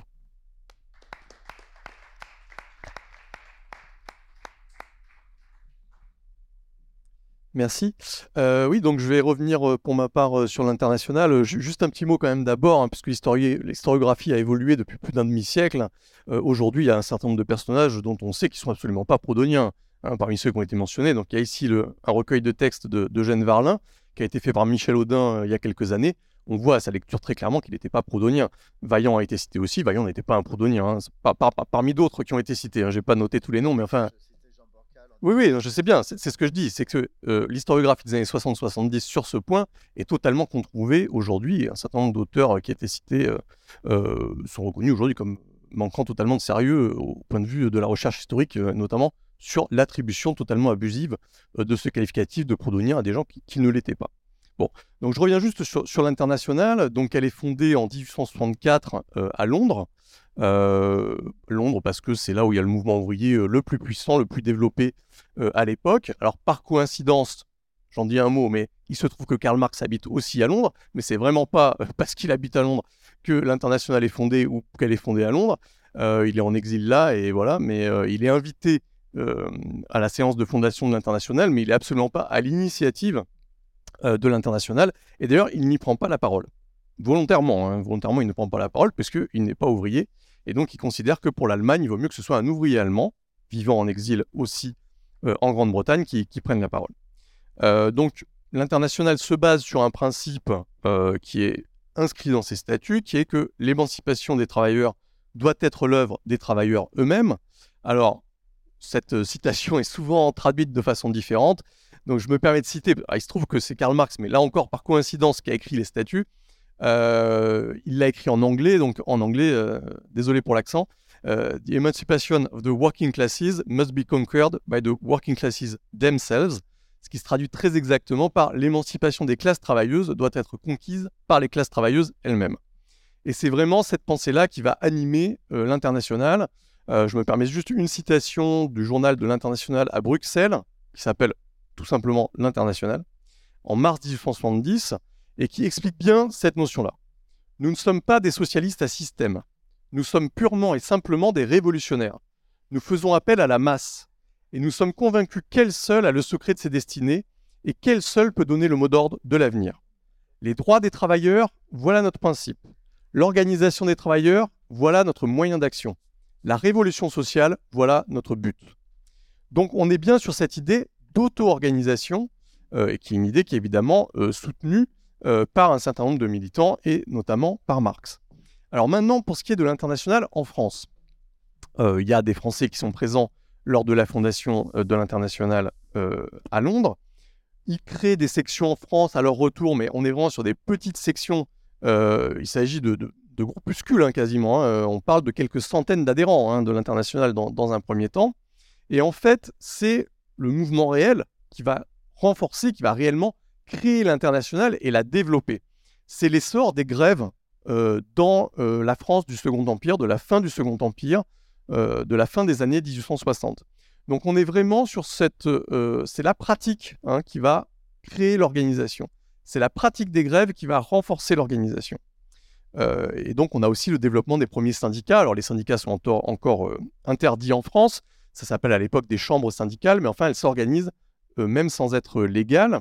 Et donc cette lutte pour euh, des grèves donc contre le patronat, donc une lutte de classe absolument directe, euh, et cette lutte pour la formation d'organisations syndicales, malgré le fait qu'elles ne soient pas reconnues, sont vraiment les pratiques qui sont, à mon avis, à l'origine de la Commune de Paris.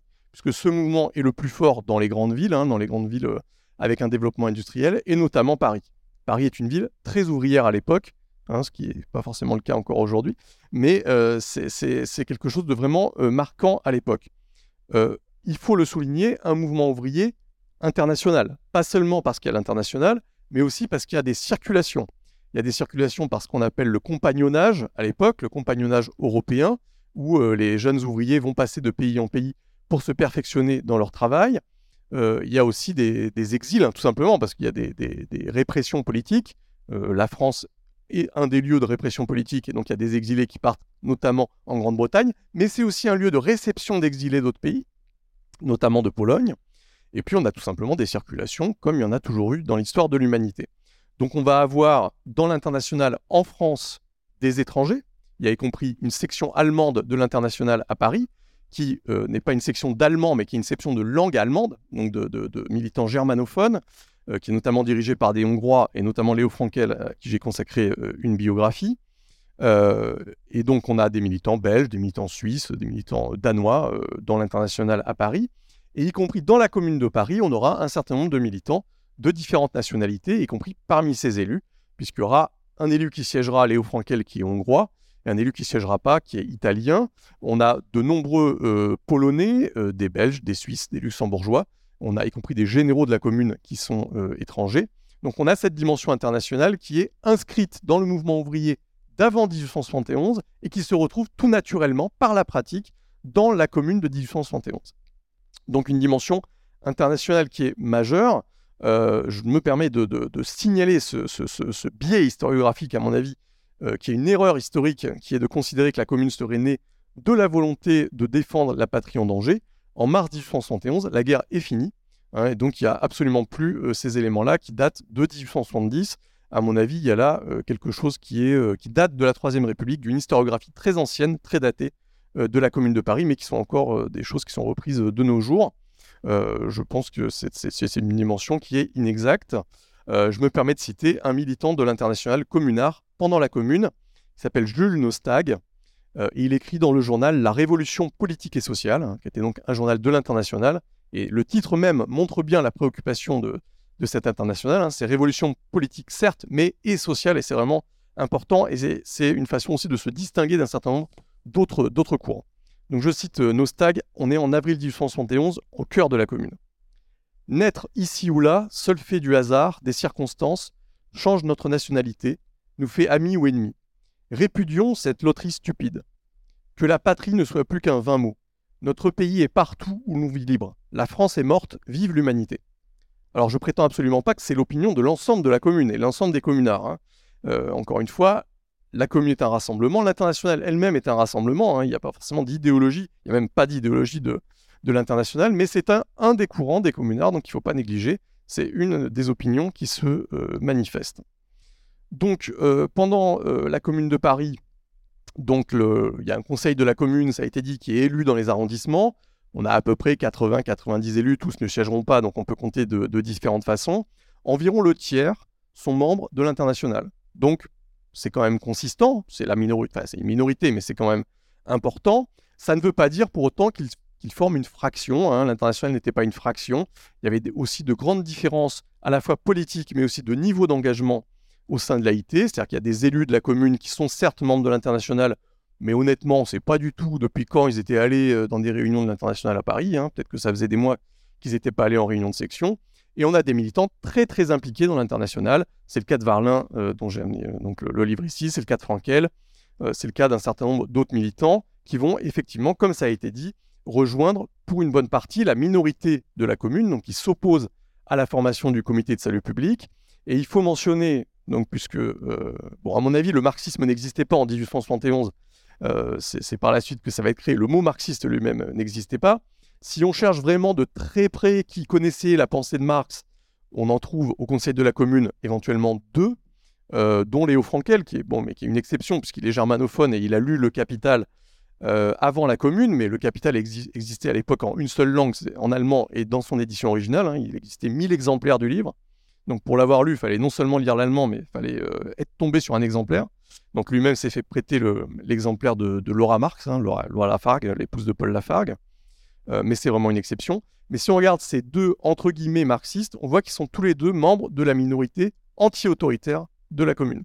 Ce qui est un élément intéressant, d'autant plus que Marx va ensuite les reconnaître euh, comme euh, ayant exercé une action positive dans la commune et va notamment demander qu'ils soient intégrés au Conseil général de l'international qui siège à Londres puisque euh, Frankel notamment euh, sera en exil à Londres. Il, arrive à, échapper euh, à, la répression. Donc, je pense que c'est important aussi de mentionner que si l'international n'a pas eu un rôle dirigeant à proprement parler dans la commune, elle a quand même dirigé certains aspects de la commune, notamment la commission du travail et de l'échange, qui est créée par des internationalistes et qui est dirigée par des internationalistes, et qui a pour but donc d'organiser différemment le travail, notamment de réattribuer euh, les entreprises qui ont été abandonnées par les patrons qui ont fui, euh, les attribuer en autogestion, en quelque sorte. Hein, le, mot n'existe pas, il est anachronique, mais c'est bien, cette idée-là, euh, aux ouvriers eux-mêmes, organisés en coopérative. Donc on voit déjà une idée qui est une idée forte. Et ensuite, la Commission du travail, par ses contacts avec des militantes de l'international, notamment euh, Elisabeth Mitriev qui était russe et Nathalie Lemel qui était, parisienne, euh, qui ont formé une union des femmes et qui veulent organiser le travail des femmes et l'organiser différemment. Donc c'est-à-dire à la fois le développer et le développer sur une base différente et notamment sur une base coopérative, donc qui est une orientation qui est soutenue euh, par la commission du travail. Donc je pense quand même que même si l'international est minoritaire dans la commune, elle a participé à euh, lui apporter une couleur euh, qui lui ressemble, cette idée d'auto-organisation, d'auto-émancipation. Et je pense qu'il faut euh, souligner concernant la commune qu'elle n'avait pas de chef. C'est-à-dire qu'à la fois à l'époque, et même dans la presse anti-communarde, on n'arrive pas à trouver un chef de la commune. les communards eux-mêmes n'ont pas un chef, mais même les historiens par la suite ne trouvent toujours pas de chef de la commune. Hein. C'est-à-dire qu'on avait une organisation politique du pouvoir, qui était une organisation collective, et à aucun moment il y a eu un exécutif personnel. On était vraiment sur un exécutif collectif une commission exécutive de neuf personnes, qui a d'ailleurs évolué, hein, c'est-à-dire que sa, composition a pu évoluer. Donc ça, je pense que c'est un, élément important de la commune, c'est son caractère impersonnel dans sa direction. On est vraiment sur quelque chose de collectif. et ça, c'est quelque chose qui reste de la commune et des héritages qui ont pu avoir lieu, même si effectivement c'est des héritages qui sont parfois déformés, même si parfois il y a des appropriations abusives. Hein. Aujourd'hui, on sait parfaitement que la commune n'a été ni marxiste, ni anarchiste, ni prodonienne, ni blanquiste, même s'il y a certains éléments minoritaires. Mais euh, l'ensemble des courants, alors socialistes à une époque, en tout cas pendant tant que le socialisme a été socialiste, disons, tant qu'il a conçu le socialisme comme une alternative au mode de production capitaliste et euh, un certain nombre de courants communistes, en tout cas avant les déviations euh, autoritaires euh, des années 20, ont pu se revendiquer de la commune de ce point de vue-là. Donc ça, je pense c'est un élément qui reste et que l'international a malgré tout apporté. Ensuite, il faut voir qu'un certain nombre d'élus de la commune de Paris ont continué à militer dans la première internationale tant qu'elle a existé, mais ont continué à militer aussi au cours des décennies suivantes dans la deuxième internationale, formée en 1889. Et c'est intéressant de voir qu'on retrouve dans les débats, y compris à la veille de la Première Guerre mondiale, des militants qui étaient des élus de la commune, hein, quelqu'un comme Édouard Vaillant par exemple, qui participent encore euh, et qui sont membres euh, en France du Parti socialiste SFIO. Voilà, merci.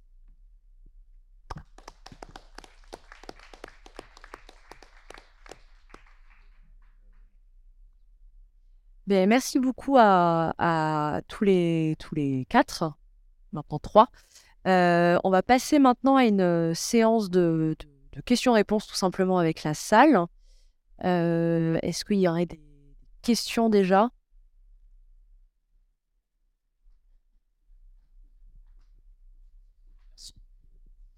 Ouais, nickel. merci pour vos interventions. J'aurais une question pour vous qui concerne la question de la violence et du rejet de la violence par les proudhoniens et en même temps de, l'influence des proudhoniens en 1871.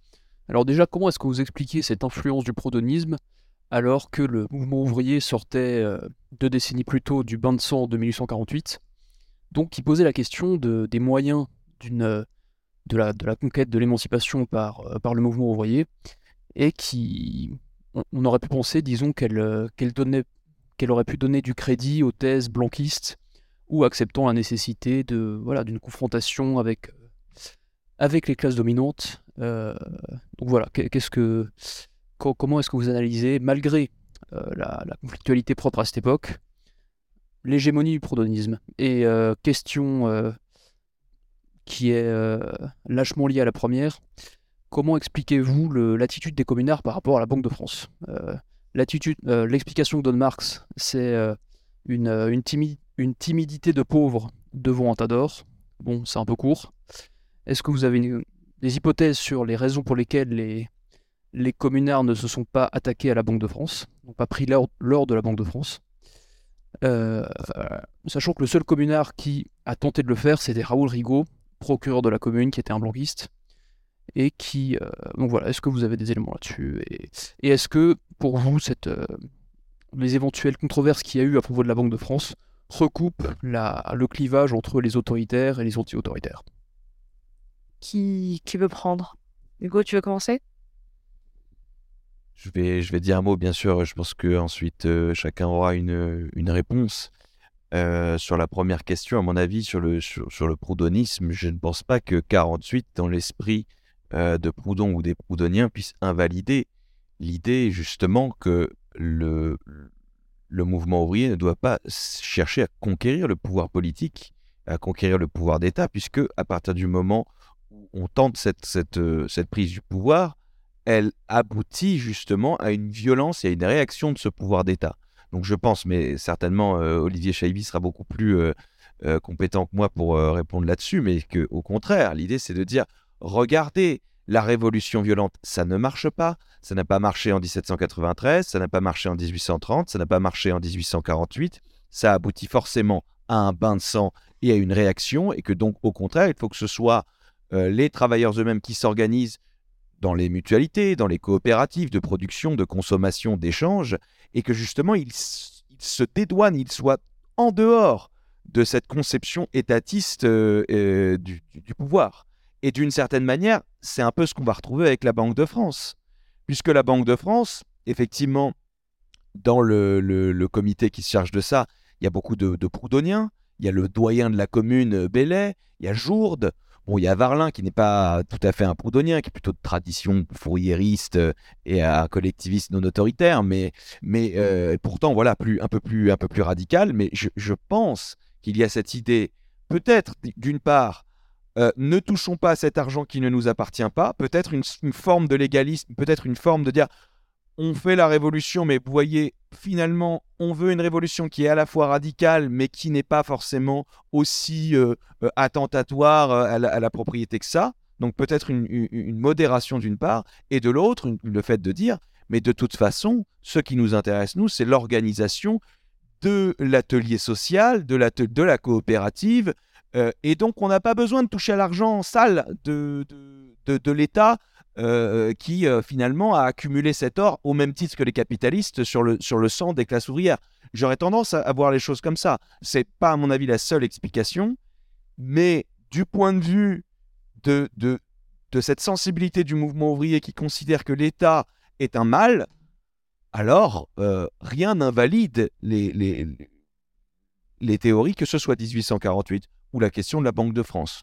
Début de réponse, à mon avis, mais peut-être que euh, Olivier Chaibier a euh, euh, une autre interprétation des choses. Non, mais je crois, que tu as vraiment très bien résumé hein, ce qu'était l'esprit mutualiste et coopérateur. en 1848, Proudhon, c'est des ouvriers qui viennent le chercher, lui dire oui, il paraît que tu t'intéresses aux aux études sociales, il paraît que tu as des projets bancaires, euh, bah, on te donne un journal pour que tu puisses publier tes idées.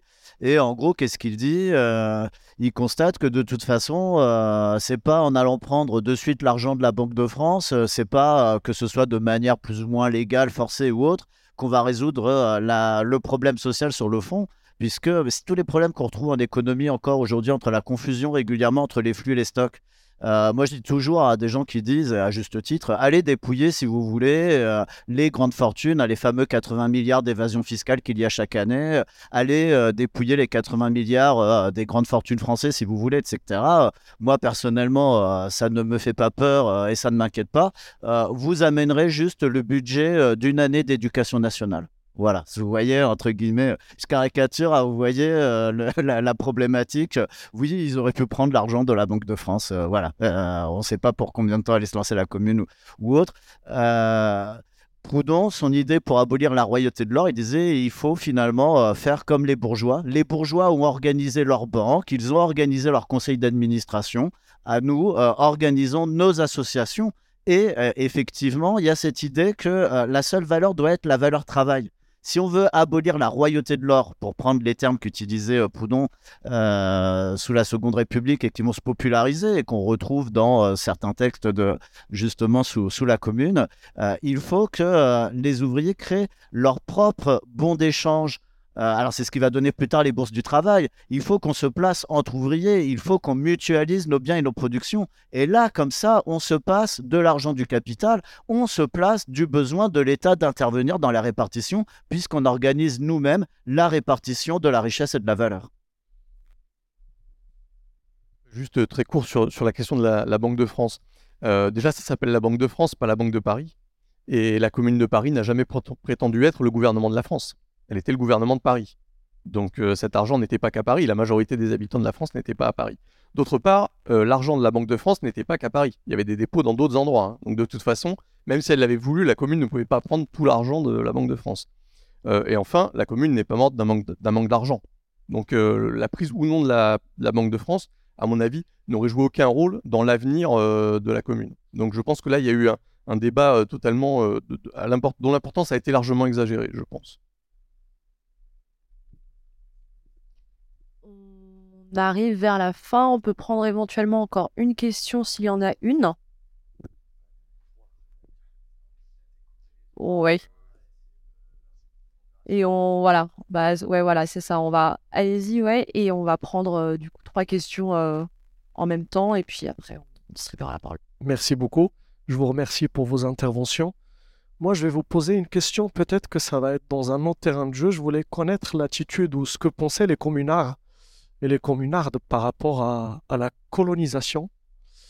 Parce qu'on sait déjà que l'Algérie, par exemple, a été colonisée en 1830. Vous avez parlé d'international et l'internationalisme. Vous avez cité l'Angleterre, euh, le, Danemark, la Belgique, l'Allemagne. De, de, grandes. Enfin, c'est que des, de l'impérialisme, quoi. Et quand on parle des ouvriers, des mouvements ouvriers, bah, ils manipulent des matériaux, ils savent qu'ils viennent de l'extérieur. Certes, l'esclavage a été aboli, je crois, en 1848, voilà. Donc 1871, l'esclavage n'existait pas, mais il y avait quand même des peuples qui souffraient en dehors du continent européen. Qu'est-ce que vous pouvez me dire euh, par rapport à cette question-là? Merci. On prend une, euh, une autre question encore.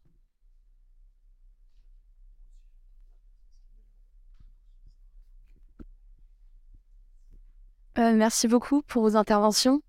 Euh, moi, ce qui m'a ce qui m'a interpellé, c'est quand vous disiez que, que Prudon était encore pertinent aujourd'hui. toutefois, dans un contexte où les femmes n'ont jamais été aussi présentes en poétique, qu'il y a beaucoup de oui, euh, dans, un contexte aussi de tolérance religieuse face, euh, euh, même aussi tolérance au, LGBT. Moi, je, me pose la question de justement, est-ce que, et si oui, dans quelle mesure, est-ce que ces idées-là sont encore pertinentes dans un, dans un contexte géopolitique, économique et politique qui est complètement différent à celui de ces années-là? Voilà. Et peut-être une troisième et dernière question. Oui, alors déjà, merci beaucoup pour vos interventions très intéressantes. juste pour revenir sur l'enjeu de la Banque de France, je pense que justement cet enjeu n'est pas tant une question d'argent que de pouvoir. prendre le pouvoir sur la Banque de France, ça envoie directement vis-à-vis des classes dominantes un, signal qui n'était pas si inintéressant, je pense, ou à mettre complètement de côté comme j'ai eu l'impression, vous le faisiez. Et puis, euh, pareil pour la, la dimension euh, patriotique. Euh, on ne peut pas non plus balayer d'un revers de la main le fait que c'était l'une des motivations principales d'un certain nombre de communards. Évidemment, sans doute pas tous, mais que c'est l'une des motivations qui a beaucoup joué dans le soulèvement de la commune. Alors, on va peut-être tous dire. Non, vas-y. Non? Bah, Ok. Alors, euh, juste, euh, je ne vais pas répondre à tout, hein, puisqu'on va répondre tous les trois. Donc, euh, sur la question du colonialisme, clairement, à mon avis, il n'y a pas un point de vue communard, il y a des points de vue communards, ça, il y a des points de vue différents. Alors, encore une fois, la commune de Paris n'est pas le gouvernement de la France, donc ils n'ont pas en charge la question des colonies. Mais cette question se pose notamment de façon extrêmement concrète pour les communards qui sont déportés en Nouvelle-Calédonie, puisque au moment de leur déportation en Nouvelle-Calédonie, il y a une révolte des Kanaks et en fait, les communards se divisent, c'est-à-dire les communards euh, déportés, se divisent entre le soutien aux Kanaks et le soutien à la répression. Hein, ce qui montre bien, là encore, euh, sur une question aussi fondamentale que ça, et extrêmement concrète, puisqu'ils sont sur place en Nouvelle-Calédonie au moment de ce soulèvement, à quel point les communards peuvent être d'esprit différents. Voilà. Euh, juste après, sur la question du patriotisme, je pense vraiment pas qu'il y avait le 18 mars, la question toute simple, c'est le désarmement de la garde nationale, c'est le départ du pouvoir, et donc c'est organiser le pouvoir différemment. À mon avis, il n'y a aucune motivation patriotique là-dedans. À aucun moment, le Conseil de la commune ne parle de faire quoi que ce soit contre les Prussiens. Et au contraire, au contraire, souhaite s'adresser aux Prussiens pour qu'ils servent de médiateurs vis-à-vis des Versaillais. Et un certain nombre de communards iront vers les Prussiens pour se sauver des Versaillais. L'ennemi, c'est le Versaillais, c'est vraiment pas, euh, c'est vraiment pas le, le Prussien. Oui, le, il y a aussi la question de la nomination de Louis Rossel. comment vous l'expliquez dans ce cas-là? Non, mais après, il y a un certain nombre de gens qui se rallient euh, à un mouvement, mais c'est, c'est pas euh, Rossel ne fait pas la commune. Hein. Il n'est pas là le 18 mars, hein, à ma connaissance. Hein. Il joue pas de rôle euh, dans, le 18 mars. Nommé quand même, enfin un poste très important. Mais ça, mais ça, dans, dans tout mouvement, dans tout mouvement, il y a des gens qui vont arriver des gens qui ont des parcours un petit peu d'aventuriers, tu cites Rossel, on pourrait citer Cluseret, hein, euh, des gens qui vont effectivement trouver à un moment euh, l'obtention d'un titre, d'un rôle, etc. Mais c'est pas pour ça que la, motivation du communard de base le 18 mars à quelque chose de patriotique À mon avis, rien. Mais enfin, je, euh, si je peux d'ajouter quelque chose, euh, pour rebondir à ce que disait Inès en introduction, comment expliquez-vous le, disons l'influence parmi les, les élus communards du, jacobinisme, du blanquisme, qui sont, qui ont été élus par la population parisienne Une partie avait fait sécession, euh, une partie avait refusé de voter, les élections avaient été largement désavouées par les Versaillais. On peut dire que la, majorité communarde élue était représentative on peut toujours discuter, représentant, représenter, euh, ce qui se passe au cours du vote, mais d'une volonté euh, populaire. Et cette majorité était animée d'une fille patriotique euh, tout de même, semble-t-il. Mais c'est absolument pas la motivation lors du vote. Les gens qui sont élus, c'est les gens qui sont des opposants au Second Empire et des opposants au gouvernement provisoire, enfin au gouvernement de défense nationale. Voilà. Donc, dans, dans, ce, ce- dans ces gens-là, on trouve des composantes différentes. On trouve effectivement, ça a été dit, la composante blanquiste qui crée en 1870 un journal qui s'appelle La Patrie en danger. C'est indiscutable. Mais à, ce moment-là, ce journal n'existe plus. Donc, euh, je veux dire, la, motivation lors du vote, à mon avis, n'est pas celle-là. Mais euh, effectivement, euh, on a dans cette, euh, ces élus communards très différents, on a des gens qui ont un patriotisme républicain euh, affiché. Mais c'est c'est pas pour ça que c'est la motivation lors du 18 mars ou que c'est la motivation lors du vote du 26 mars. Hugo, oui, tu, tu prends et ensuite Olivier, et notamment sur les, les autres questions euh, qui ont été posées. Oui, alors moi je, je, je rebondis juste sur la question coloniale parce qu'elle est très importante et très intéressante. En, 18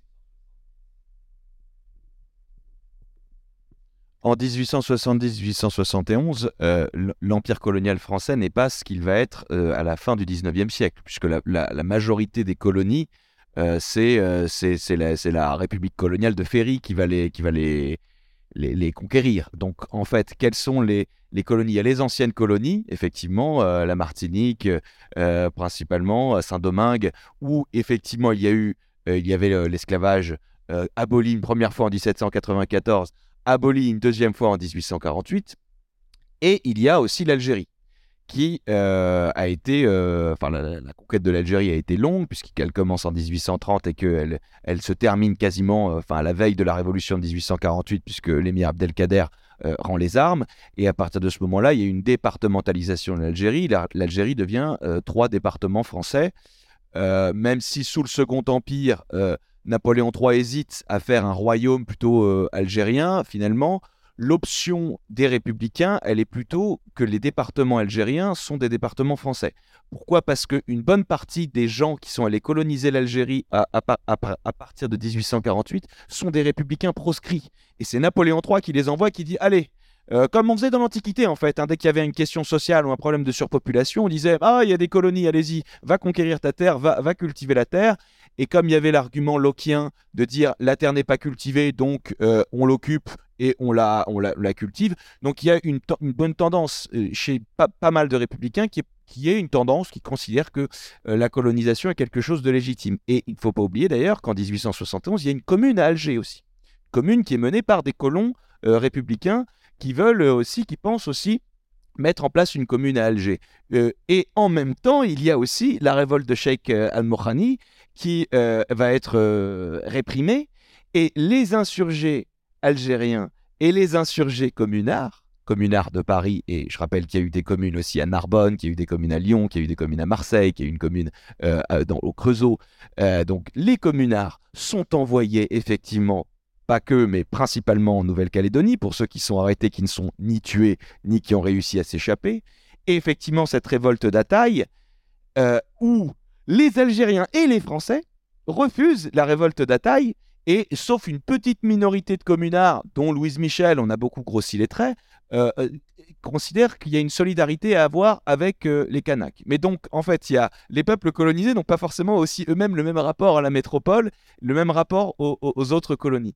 Et ensuite, sur la question euh, coloniale, ensuite, la plupart des communards, après, quand il y aura la colonisation par la République bourgeoise euh, de Ferry, ils seront opposés parce qu'ils verront quelque chose justement de dangereux, de moyen de, se débarrasser de la question sociale, de se débarrasser aussi de la question euh, patriotique, puisqu'en fait, et peut-être, je rebondirai, peut-être que je mettrai une nuance, je pense que quand même la question, la question patriotique, elle est quand même fondamentale au moment de l'élection du, du 18 mars. Elle n'est pas la seule. Et je suis d'accord que les communards, l'élection de, la- commune, le but, c'est pas simplement la patrie en danger, c'est effectivement de faire la révolution sociale.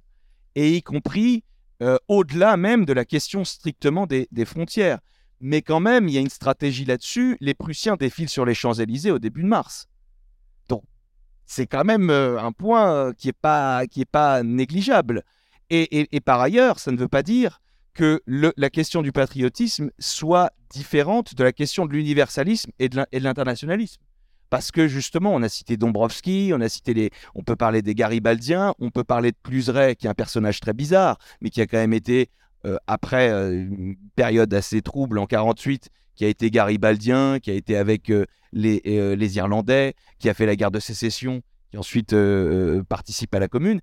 À mon avis, je ne suis pas sûr, et, même peut-être aussi pour nuancer de ce côté-là, qu'il faille forcément opposer les deux, ou qu'il faille forcément mettre un clivage, de la même manière qu'on n'est pas obligé de mettre un clivage entre euh, blanquistes, etc. Tout ça, c'est des, en fait, des choses qui s'entrecroisent avec des parcours et avec des orientations qui sont parfois assez contradictoires.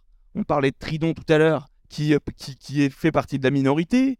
Euh, euh, Il y en a d'autres, on les attend plutôt du tendances libertaires qui vont plutôt soutenir euh, le comité de salut public. Donc, à mon avis, c'est complexe. C'est sûr que la commune, c'est une idée qui est avant, qui existe avant, et l'objectif de la majorité des communards, c'est la République démocratique et sociale.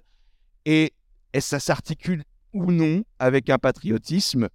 Euh, mais là, euh, voilà, c'est- une question qui mériterait plus de, développement, plus d'approfondissement. Je ne suis pas sûr qu'il faille forcément les, distinguer, qu'il faille forcément les, opposer, euh, mais affaire à suivre, j'ai envie de dire. Ouais, et puis on va arriver au bout. Et Olivier, si tu veux rebondir, et notamment sur la dernière, la troisième et dernière question qui a été posée, donc sur la question de la figure de proue. Très rapidement, je vais être très synthétique. Euh, il y a une thèse qui a été faite par Jean-Louis Marceau sur les premiers socialistes euh, et la colonisation. Euh, c'est quelqu'un avec qui j'ai eu l'occasion de beaucoup discuter. Il vient d'une famille à la fois de pieds noirs et pieds rouges. Il a été militant trotskiste, donc évidemment, il y a beaucoup d'affectifs hein, dans son travail. Mais il montre, avec une grosse littérature, que le premier socialisme, celui d'avant 1870, en gros, pour faire simple, le premier socialisme français est très colonisateur il est favorable à la colonisation, mais attention avec cette idée qu'une colonie, à l'époque, euh, c'est un territoire en fait sur lequel il faut euh, mettre en place, développer l'agriculture et l'industrie. Euh, Charles Fourier appelait ce qu'on connaît sous la forme du phalanstère, qui a pu devenir un exemple de familistère, c'était des colonies agricoles et domestiques. Et donc, en gros, euh, qu'on colonise en Amérique, parce qu'il y a eu beaucoup d'expériences phalanstériennes ou autres aux États-Unis, euh, dans l'Europe de l'Est ou dans l'Afrique du Nord ou dans la France rurale, c'est la même chose, entre guillemets. hein. Il y a cette idée que de toute façon, c'est un territoire qui n'est euh, pas exploité et qu'il faut mettre en exploitation. Il y a très certainement un tournant qui se fait à partir de l'international et de la commune, où on va voir progressivement un socialisme anticolonial apparaître à partir des années 1880 et un autre plus colonial euh, avec euh, plus proche de la République, des ferries, et- etc. Euh, pour répondre à la question, donc on a bien, j'ai bien rappelé hein, la misogynie de Proudhon, hein, j'ai montré, enfin je, l'ai redit. Édouard Jourdain, qui n'est plus là quand il est intervenu et qu'il a dit il y a encore une pertinence de la pensée de Proudhon, il a bien dit sa pensée économique et sociale. Je vous invite, quand vous lisez la majorité des œuvres de Proudhon, ce qui est intéressant, c'est que euh, ce qui a été publié, c'est essentiellement des ouvrages d'économie euh, sociale, pour faire euh, large. Et ce qui est très intéressant, c'est que beaucoup d'ouvrages ont été relus avant d'être publiés et imprimés. Et on voit d'ailleurs qu'il y a régulièrement une censure, notamment sur son antisémitisme, par exemple. Il y a un discours à l'Assemblée nationale de Proudhon qui finit par l'expression Les Juifs ne reviendront plus.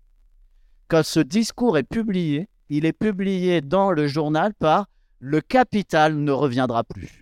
Donc ça veut dire qu'il y a un contrôle ouvrier hein, euh, des typographes euh, qui fait que euh, on ne laisse pas diffuser les propos antisémites ou misogynes de Proudhon que l'on connaît essentiellement parce qu'ils sont dans des carnets intimes ou dans des lettres individuelles et qu'ils ont été beaucoup d'ailleurs mis en valeur par les marxistes au cours du XXe siècle pour dire regardez Proudhon, misogyne, antisémite, il faut vraiment euh, le ou l'extrême droite par contre qui s'en revendique en disant regardez quelqu'un comme Proudhon avait déjà tout compris, hein, les femmes elles sont à la maison et les juifs il faut s'en débarrasser. Je ne vais pas revenir sur l'histoire du sexisme et de l'antisémitisme en France. hein. Euh, de même qu'une grosse partie du socialisme était colonisateur au 19e siècle, une grosse partie du socialisme, et pas que du socialisme, était misogyne, et beaucoup étaient antisémites aussi. hein. C'est malheureusement une réalité. Euh, donc voilà, je pense on peut euh, continuer à lire euh, Proudhon aujourd'hui en sachant très pertinemment que à titre personnel, il était misogyne, qu'à titre personnel, il était antisémite, mais du point de vue de l'économie et de la société, la population du 19e jusqu'à nos jours, c'est euh, faire le tri. Voilà. Et sur la question de l'homosexualité, bah, je renvoie à Daniel Guérin, euh, qui lui-même, me semble-t-il, est homosexuel, qui a écrit un livre qui s'appelle Proudhon, oui et non. Voilà. Merci à vous trois, un grand merci à la salle. Euh, ben, on va se, se laisser là, on va prendre une heure, une heure de pause. On reprend à 14h pour la suite des ateliers, puis ensuite à, à 6h30 pour la prochaine conférence. Encore merci. you